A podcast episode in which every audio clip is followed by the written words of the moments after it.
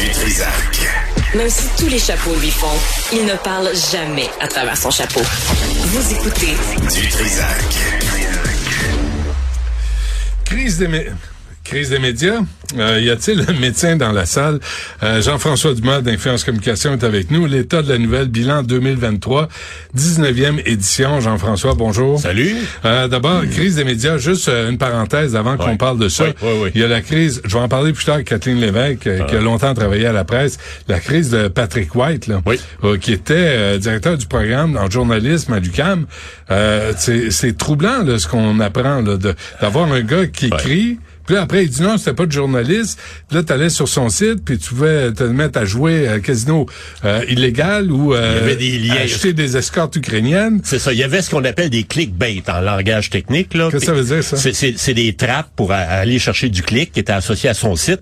Et c'est pas propre à son site. Il y a même de grands sites d'information. CNN a déjà été victime de ça. Il y a des sites du gouvernement canadien qui ont déjà été victimes de ça aussi. Donc, ça, c'est une chose. Mais ce qu'on doit lui critiquer, c'est que à titre de professeur agrégé et directeur du programme de formation en journalisme, donc la, la, la sommité en journalisme en théorie euh, au Québec, Que, que tous les médias ont consulté. Hein, Absolument, oui, tout le monde. Ben lui que lui euh, a, a- a de la pub associée à son contenu. Donc ça c'est pas acceptable. Mais la question qu'on se pose et, et, et la leçon à tirer de ça, c'est que la ligne est de plus en plus mince, Benoît, entre le l'animateur et le journaliste, le commentateur et le journaliste. Ouais. Et c'est pas pour rien que les gens sont mélangés. Il y a plein d'animateurs qui, qui font de la pub. Il y a des journalistes à Québec. André Arthur a fait de la pub toute sa vie. Ouais. Il y a des journalistes de sport qui font de la pub à tous les jours et c'est ça, il y en a certains qui ont une formation en journaliste et on n'en parle pas de ça. Donc, et, et c'est normal que ça crée une espèce de confusion dans l'esprit des gens et que les gens deviennent de plus en plus critiques et appellent tous les gens qui sont dans les médias, ils appellent tous des journalistes.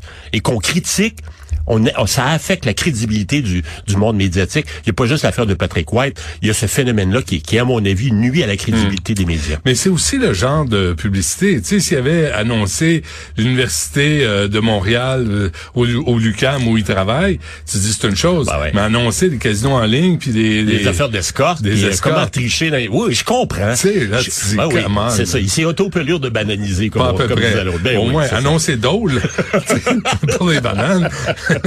Crise des médias. Y a-t-il un médecin dans la salle?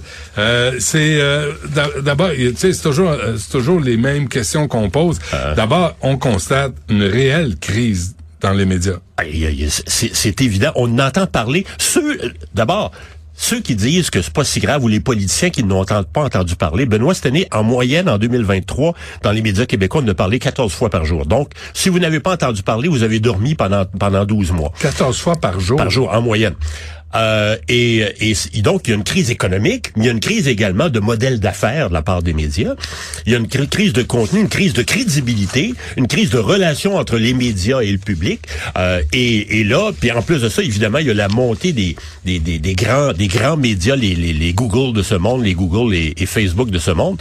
Donc, on, on, se, on doit se questionner sur le rôle des médias et les médias qu'on veut avoir. Moi, comme observateur, toi, t'as t'as Et comment les financer? comment les financer? Et ce qu'on attend également des médias parce que je pense que le rôle des médias dans notre, dans notre société faut le définir. Une fois qu'on le définit faut demander à la classe politique d'avoir une vision. On a-tu un plan de société globalement?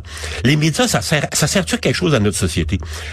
On a, Benoît, le Québec est, un- est une province avec une population très étiolée. À peu près partout dans tous les, les coins du Québec, de Gaspé à Gatineau, il y a des régions où il y a très peu de monde, il y a de moins en moins de services, il y a de moins en moins de médias. Ouais. Et là, la classe politique, à un moment donné, va devoir faire un choix. Ou ben non, on ferme toutes les régions, on ramène tout le monde à, à Québec et à Montréal. Ou ben non, on se met à servir les gens et on s'engage à garder les médias dans les régions. Ça, c'est abordé là, dans le bilan 2023. Exactement. Vous en parlez, là, des, Oui. des les médias en région. Oui. Mais toi, ça fait longtemps que tu parles de ça. Ça fait là. Tu, longtemps. ça fait longtemps que tu le vois venir, là, la, la désintégration des, des nouvelles locales à travers le Québec. Et on a découvert, ça fait plusieurs années, que dans les régions où on fait le plus de local, c'est les régions où on va le plus voter. Dans les régions où il y a le moins d'informations locales, comme Montréal, qui est la pire en information locale, c'est la région où on s'intéresse le moins à ce qui se passe à l'hôtel de ville. Donc, il y a un lien direct avec la démocratie. C'est pas juste des mots en l'air. C'est exactement ça.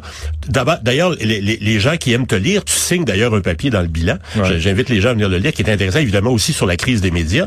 Et, et, et je pense, moi, ce qui me fait ce qui me vire à l'envers, ce qui est scandaleux, c'est qu'il n'y a aucune vision de la part des politiciens. Il n'y a pas personne qui, à part dire on va donner peut-être une subvention, peut-être aider, ça prend un plan de match. Il y a personne qui pense à ça, il y a personne qui s'inquiète assez. Et pourtant, c'est pas parce qu'ils savent, ils le voient tous les jours dans leur revue de presse. Je le sais, c'est nous qui la faisons, leur revue de presse. Ouais. Fait que je le sais qu'on leur, on leur montre à tous les jours. Mais il n'y a pas de vision, il n'y a pas d'inquiétude, il n'y a pas de plan de match, il n'y a pas de consultation publique non plus. Mais dirais-tu qu'il y a une vision pour... Tu sais, Trudeau est arrivé en 2015, là, tout de suite, il a augmenté le budget de Radio-Canada CBC. Ouais. Mais jamais il s'est posé la question sur les, les médias privés.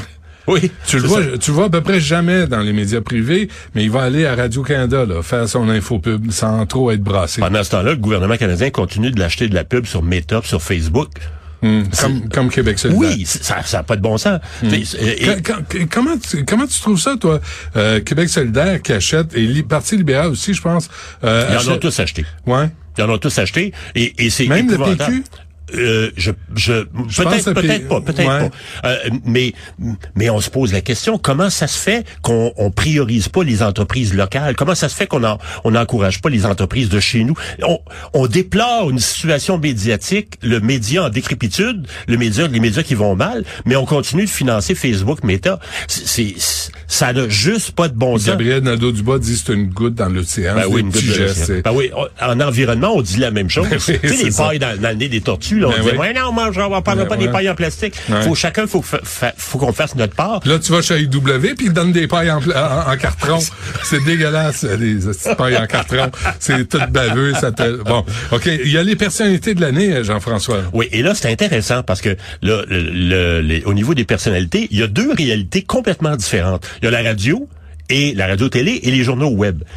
Dans les journaux et le web, la personnalité de l'année, c'est Justin Trudeau, François Legault, Biden, Trump, puis Martin Saint-Louis. Ça, c'est les cinq personnes dont on a le plus Aucune parlé. surprise. Il n'y a pas de surprise. Mais à Aucune la radio, femme. Aucune femme non plus. Il y, a, il y a très peu de femmes, Benoît. Ouais, hein. Quand on fait le, le top 100 des gens les plus médiatisés, il y a trois à quatre femmes en moyenne. Hey, hey, hey. Et là, on dit que les femmes occupent de plus en plus de place. Pas sûr. Pas sûr, hein? Et, en radio-télé, là, on remplace Trudeau, c'est Legault qui est en premier, suivi par Trudeau, suivi par Fitzgibbon, Vladimir Poutine, puis euh, Donald Trump. Donc, c'est pas du tout le même monde, c'est pas du tout la même affaire.